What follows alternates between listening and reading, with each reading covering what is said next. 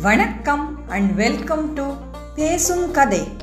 சுட்டி குழந்தைகளுக்கு குட்டி கதைகள். கிஷ்கிந்தா காண்டத்தில் ராமர் ஹனுமாரை சந்திச்சது. சுக்ரீவனோட ஃப்ரெண்டானது வாலிவதம். சீதையை தேடி வானரப்படைகள் நாலா பக்கமும் போனது. ஹனுமான் ஜாம்பவான் அங்கதன் இவங்க சீதாதேவி லங்கையில் மாட்டிட்டு இருக்காங்கன்னு சம்பாதி கிட்ட கேட்டது. இது எல்லாத்தையும் நம்ம கேட்டோம். இனி சுந்தர காண்டம் ராமாயணத்தோட ஹீரோ ராமர் தான். ஆனா இந்த காண்டத்தோட ஹீரோ நம்ம ஹனுமான். ஹனுமான அவங்க அம்மா அன்பா சுந்தரன்னு கூப்பிடுவாங்களாம். எல்லா அம்மாவுக்குமே தன் குழந்தை ரொம்ப அழகுதானே? இதனால தான் ஒருவேளை வால்மீகி இந்த காண்டத்துக்கு சுந்தரகாண்டன் பேர் வச்சாரோ என்னவோ. ஆனா இந்த காண்டத்துல எல்லாமே அழகு. லங்கை நகரம் ரொம்ப அழகான நகரமா. அத அவ்வளோ நல்லா வர்ணிச்சிருக்காரு. இது மட்டும் இல்லாம ஹனுமானுடைய புத்திசாலித்தனம் அழகு அவரோட பேச்சு திறம் அழகு அவர் ராமர் மேல வச்சிருந்த அன்பு ரொம்ப அழகு. இது மட்டும் இல்லாமல் சீதை ராமர் இவங்க ரெண்டு பேருக்கும் நடுவில் இருந்த அன்பு எவ்வளோ அழகு அப்படின்னு இந்த காண்டத்தில் சொல்லியிருக்கு. இது எல்லாத்துக்கும் மேலே மனக்குழப்பத்தில் இருந்த சீதைக்கு தைரியமும் நம்பிக்கையும் தந்த காண்டம் சுந்தர காண்டம். அதனால தான் நம்ம ரொம்ப குழப்பத்தில் இருக்கும்போது சுந்தரகாண்டத்தை தினமும் படித்தா ஒரு நல்ல தெளிவு பிறக்கும் அப்படின்னு சொல்லுவாங்க. சரி இப்போ கதைக்கு போவோம்.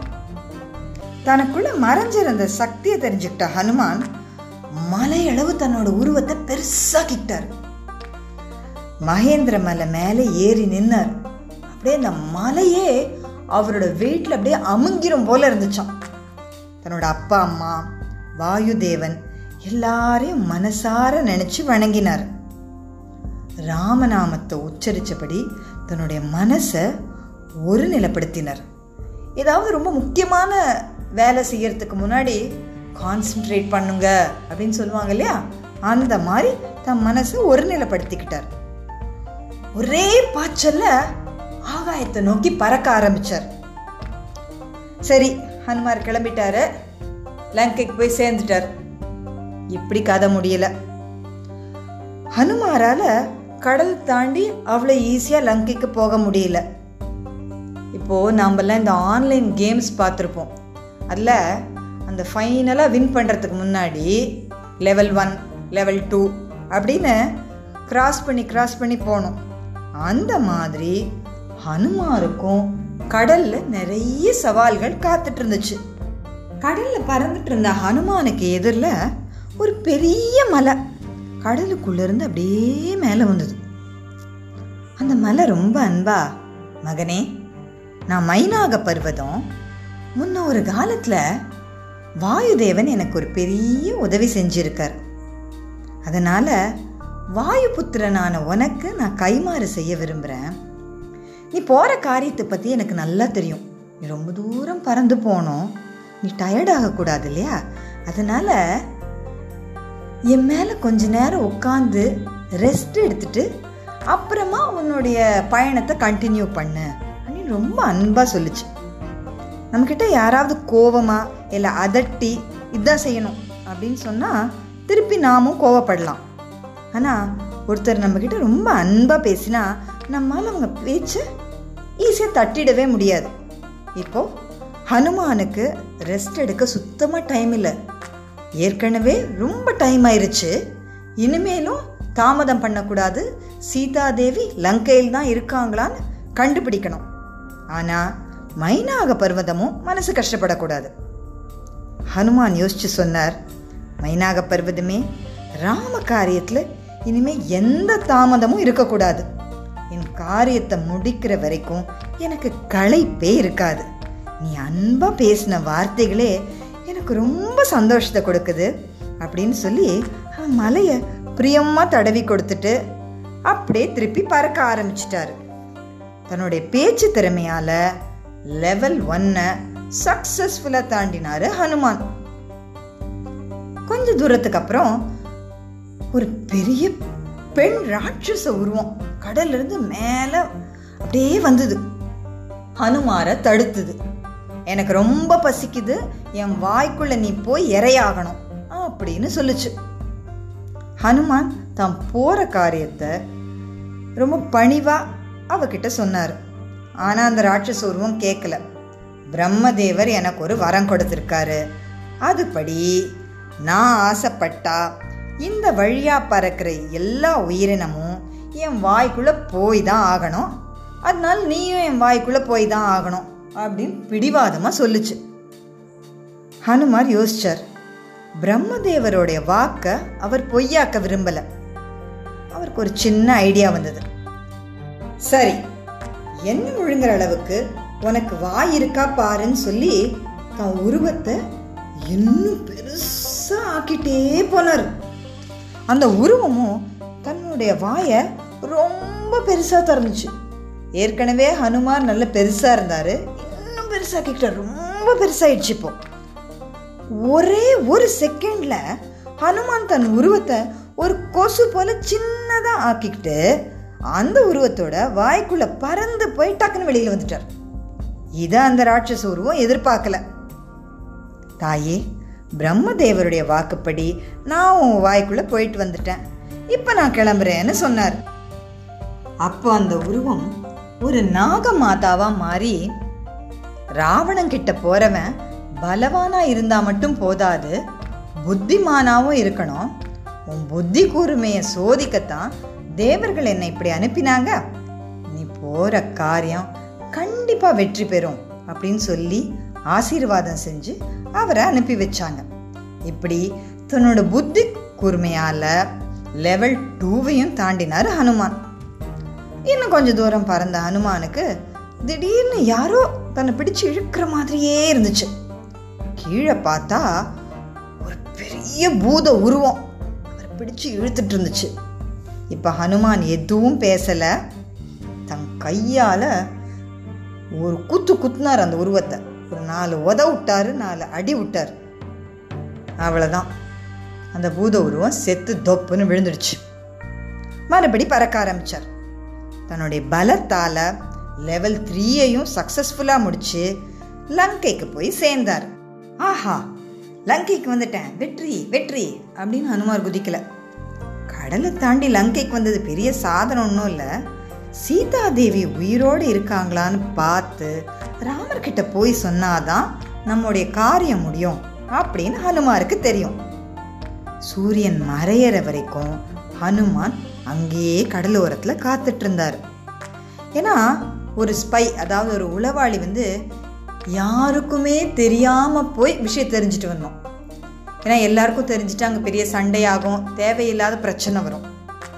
அதனால் அமைதியாக இருந்தார். சூரியன் மறைஞ்சதுக்கப்புறம் ஒரு மலை போல பெரிய உருவத்தில் கடலை தாண்டின ஹனுமான் ஒரு குரங்கு குட்டி போல தன்னோட உருவத்தை மாற்றிக்கிட்டார் நினச்சி பாருங்களேன் சில கோவிலுக்கு போனோம்னா அந்த குட்டி குரங்கு கொஞ்ச நேரம் அப்படியே நம்மளெல்லாம் பார்க்கும். அதுக்கப்புறமா கொஞ்சம் தூரம் போகும். திருப்பி மற்றவங்களாம் பார்க்கும். அந்த மாதிரி ஒரு குட்டி குரங்கு மாதிரி தன் உருவத்தை மாற்றிக்கிட்டு ஹனுமார் லங்கா நகரத்துக்குள்ள நுழைய போன. ஏய் நில்லு. யார் நீ? எதுக்கு இங்க வந்த? அப்படின்னு ஒரு பயங்கர குரலை கேட்டு அனுமார் ஒரு நிமிஷம் அப்படியே நின்னுட்டாரு. அங்க லங்கா நகரத்தோட காவல் தேவதையான லங்கினி நின்னுட்டு இருந்தா அவளுக்கு தெரியாம யாராலையும் லங்கைக்குள்ள போகவே முடியாது. ஹனுமார் உடனே எதுவுமே தெரியாத மாதிரி நான் இந்த லங்கையோட அழகை சுற்றி பார்க்க வந்தேன் அப்படின்னு சொன்னார். அவர் சொன்னதை நம்பாத லங்கினி ஹனுமாரை பலார்னு ஒரு அற விட்டான் ஹனுமார் சும்மா இருப்பாரா? ஒரு குதி குதிச்சு லங்கினி முகத்தில் ஒரு குத்து குத்துனார். லங்கினி அப்படியே தடால்னு கீழே விழுந்துட்டா. என்னை இதுவரைக்கும் யாரும் இப்படி அடித்து கீழே தள்ளினது கிடையாது. என்னைக்கு நான் இப்படி கீழே விழுறேனோ அன்னியிலிருந்து லங்கையுடைய அழிவு ஆரம்பிக்கும். ராவணன் செஞ்ச கொடுமைக்கெல்லாம் இந்த லங்கை அழிய போகிற காலம் வந்துருச்சு அப்படின்னு சொல்லி லங்கினி அப்படியே மறைஞ்சு போயிட்டான். இப்போ ஹனுமான் லங்கா நகரத்துக்குள்ள ஈஸியாக உள்ளே போயிட்டார். ஒரு குட்டி குரங்குங்கிறதுனால அவர் யாருமே வித்தியாசமாக பார்க்கல. நகரத்தை பார்த்த ஹனுமான் இது என்ன பூமியில் இருக்கிற தேவலோகமோ? இவ்வளோ அழகு இவ்வளோ செல்வம் எவ்வளோ இயற்கை வளம். இதை போல வேற எங்கே தான் இருக்க முடியும்? தேவலோகத்தில் மட்டும்தான் இருக்க முடியும். இந்த கோட்டையை யாருமே ஜெயிக்க முடியாத ஒரு பலமான கோட்டையாக இந்த ராவணன் கட்டி வச்சிருக்கானே. ஆஹா எல்லா இடத்துலையும் மக்கள் எவ்வளோ சந்தோஷமாக இருக்காங்க. இந்த நகரத்தை பார்க்குற எல்லாரும் இங்கேயே தங்கிடணும்னு ஆசைப்படுவாங்க போல இருக்கே. என்ன அழகு என்ன அழகு அப்படின்னு ரொம்ப ஆச்சரியப்பட்டார். இதில் பலவிதமான ஆயுதங்களோட அரக்க வீரர்கள் வந்து இங்கேயும் அங்கேயும் ரொம்ப பாதுகாப்பாக நடந்துட்டு போயிட்டு இருந்தாங்க. அந்த நகரத்தை காவல் காத்துட்டு வந்தாங்க. இந்த நகரத்தோட பாதுகாப்பு அமைப்பெல்லாம் நல்லா பார்த்துக்கிட்டாரு ஹனுமான். ஏன்னா ஃப்யூச்சரில் தேவைப்படும் இல்லையா? அப்படியே ஒவ்வொரு மாளிகையாக நுழைஞ்சு சீதாதேவி எங்கேயாவது இருப்பாங்களா அப்படின்னு தேடினார். அதாவது மற்றவங்க வீட்டில் வந்து அவங்க பெர்மிஷன் இல்லாமல் உள்ள நுழையிறது ரொம்ப பெரிய தப்பு. ஆனாலும் இப்போ ஹனுமாருக்கு வேற வழி இல்லை. அதனால் ஒவ்வொரு வீடாக நுழைஞ்சு பார்க்குறார் அவருக்கே அதில் கொஞ்சம் மன கஷ்டம் இருக்குது ஆனாலும் சீத்தையை தேடி கண்டுபிடிக்கிறது தான் அவரோட ஒரே லட்சியம். அதனால் எங்கேயாவது சீதாதேவி இருக்காங்களா அப்படின்னு பார்த்தார். எங்கேயுமே சீதாதேவி இல்லை. கடைசியாக அந்த நகரத்திலே இருந்த ரொம்ப பெரிய அழகான ஒரு மாளிகையை பார்த்தார். அதுக்குள்ளே நுழைஞ்சார். சரி சீதாதேவி இங்கே தான் இருப்பாங்க அப்படின்னு நம்பினார். அந்த மாளிகையோட செல்வத்தையும் அழகையும் பார்த்த ஹனுமான் இது கண்டிப்பாக வந்து இந்த லங்கையோட ராஜாவான ராவணனோட மாளிகையாக தான் இருக்கணும். அப்படின்னு நினச்சார். எப்படிப்பட்ட சுகபோக வாழ்க்கையை வாழறான் பாரு இந்த ராவணன் அப்படின்னு நினச்சிக்கிட்டார். அங்கே நிறைய அறைகள் இருந்தது. ஒவ்வொரு ரூம்லேயும் ராவணனுடைய மனைவிகள் தூங்கிட்டு இருந்தாங்க. ராவணனுக்கு நிறைய மனைவிகள் அவங்க எல்லாருக்கும் தனித்தனியாக அறை இருந்துச்சு. இல்லை எல்லாரையும் பார்த்தாரு யாருமே சீத்தை இல்லை அப்படின்னு ஹனுமாருக்கு பார்த்த உடனேவே தெரிஞ்சுது. ஹனுமார் இது வரைக்கும் சீத்தையை பார்த்ததே இல்லை. ஆனால் ராமரை பார்த்ததும் ராமருடைய மனைவி இப்படி தான் இருப்பாங்க அப்படின்னு அவர் மனசுக்குள்ள ஒரு ஐடியா இருந்துச்சு. அதை வச்சு பார்த்தா அங்கே இருந்தவங்க யாருமே சீதாதேவி மாதிரி இல்லை. அடுத்து ஹனுமான் ஒரு பெரிய அறைக்கு வந்தார். அங்கே ஒரு பெரிய கட்டில் மேலே ஒரு சின்ன மலை போல படுத்திருந்தானா ராவணன். அவனை பார்த்த ஹனுமார் ஒரு நிமிஷம் அப்படியே திகச்சு போய் நின்றுட்டார் அவன் மார்பில் அப்படியே விழுப்புண்கள் அவ்வளோ சண்டைக்கு போயிருக்கான். அவன் தோள்களை பார்த்தா இந்த மாதிரி ஒரு வீரனா? அப்படின்னு எல்லாருமே ஆச்சரியப்படுவாங்க. அவன் முகத்தில் வந்து ஒரு கம்பீரம். யார்கிட்டையும் இதுவரையிலும் தோத்தது இல்லைங்கிற திமிரு. அப்படி ஒரு கம்பீரத்தோடு அந்த படுத்திருந்த அந்த ராவணனை பார்த்து இந்த ஸ்வர்ணபுரியான லங்கையை ஆடுறதுக்கு சரியான ஆளுதான்ப்பா இந்த ராவணன். அப்படின்னு நினச்சிக்கிட்டாரு ஹனுமான். ராவணனுக்கு பக்கத்திலேயே இன்னொரு கட்டில் இதுவரைக்கும் தான் பார்த்ததுலேயே ரொம்ப லட்சணமான பெண் ஒருத்தி தூங்கிட்டு இருக்கிறத பார்த்தார்.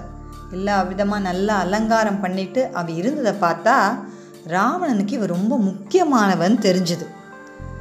அந்த பெண்ணுடைய முகத்தை பார்த்து அவளுடைய சாந்தமான அந்த முகத்தை பார்த்த உடனே ஹனுமார் ஒருவேளை இது சீதா தேவியா இருக்குமோ? அப்படின்னு ஒரு நிமிஷம் நினைச்சார். அடுத்த நிமிஷம் சிச்சி எனக்கு எப்படி அறிவில்லாமல் போச்சு? ராமனை பிரிஞ்சிருக்கிற சீத்தை போய் இப்படி நல்லா அலங்காரம் பண்ணிக்கிட்டு ராவணன் இருக்கிற அறையில் நிம்மதியாக தூங்கிட்டு இருப்பாங்களா? சேச்சா நான் நினச்சது தப்பு அப்படின்னு நினச்சிட்டு அந்த அறையை விட்டு வெளியில் வந்துட்டார். கடைசியாக அந்த அரண்மனையோட மதில் சுவர் அதோட காம்பவுண்ட் வால் மேலே ஏறி உட்காந்துட்டார் அதுதான் இருக்கிறதுலே ரொம்ப உயரமான இடம். எல்லா இடத்துலையும் சீதாதேவியை தேடியாச்சு. நமக்கு தெரிஞ்சுங்க சீதாதேவி இல்லை. ஒருவேளை இந்த வயசான சம்பாதி தப்பான தகவல் சொல்லியிருப்பானா? இல்லை ராவணனை கல்யாணம் பண்ணிக்க மாட்டேன்னு சீதாதேவி சொன்னதுனால ராவணன் அவங்கள கொண்டு இருப்பானோ இந்த அரக்கர்களுக்கெல்லாம் வந்து எதிர்த்து பேசினா பிடிக்கவே பிடிக்காது. ஒரே அடி அவ்வளோதான் முடிஞ்சு போச்சு கதை. அந்த மாதிரி ஒருவேளை சீதாதேவியை கொண்டு இருப்பானோ அப்படின்னு அவர் நினைக்கும் போதே அவர் உடம்பெல்லாம் நடுங்க ஆரம்பிச்சது. சீதாதேவி இறந்துட்டாங்க அப்படின்னு போய் நான் எப்படி ராமர் கிட்ட சொல்லுவேன்? சீதையை கண்டுபிடிக்கிற ஒரே விஷயத்தை தான் தன் வாழ்க்கையோட லட்சியமா இப்ப ராமர் வச்சிட்டு இருக்காரு அதுக்காக தான் உயிரே பிடிச்சிட்டு இருக்காரு சீத்தை இறந்துட்டான். தெரிஞ்ச அடுத்த நிமிஷம் ஒரு உயிரை விட்டுருவார். அவர் இறந்துட்டா? லக்ஷ்மண அவனும் இறந்துருவான். அடுத்து தன்னோட வாக்கை காப்பாற்ற முடியலன்னு நினைச்சு சுக்ரீவனும் இறந்துருவான். சரி அயோத்தியில ராமர் இறந்துட்டாருன்னு தெரிஞ்சிட்டா பரதனும் சத்ருக்னனும் கூட இறந்துடுவாங்க இப்படி வானர குலமும் சூரிய குலமும் ஒரேடே அழிஞ்சிரும். இப்படிப்பட்ட கெட்ட செய்தியை நான் போய் திருப்பி சொல்லணுமா? பேசாம லங்கையிலேயே இருந்துருவா அப்படியே கடலோரமாக சாப்பிடாம தூங்காம தவம் பண்ணி அப்படியே இறந்து போயிடுவா இப்படின்னு ரொம்ப தைரியசாலியான ஹனுமான் புலம்ப ஆரம்பிச்சிட்டார். நமக்கு கூட சில டைம் நம்ம வாழ்க்கையில் பெரிய பிரச்சனையோ ஒரு தோல்வியோ வந்தால் அப்படியே உடஞ்சி போயிடும் நம்ம வாழறதே வேஸ்ட்டுன்னு கூட தோணும்.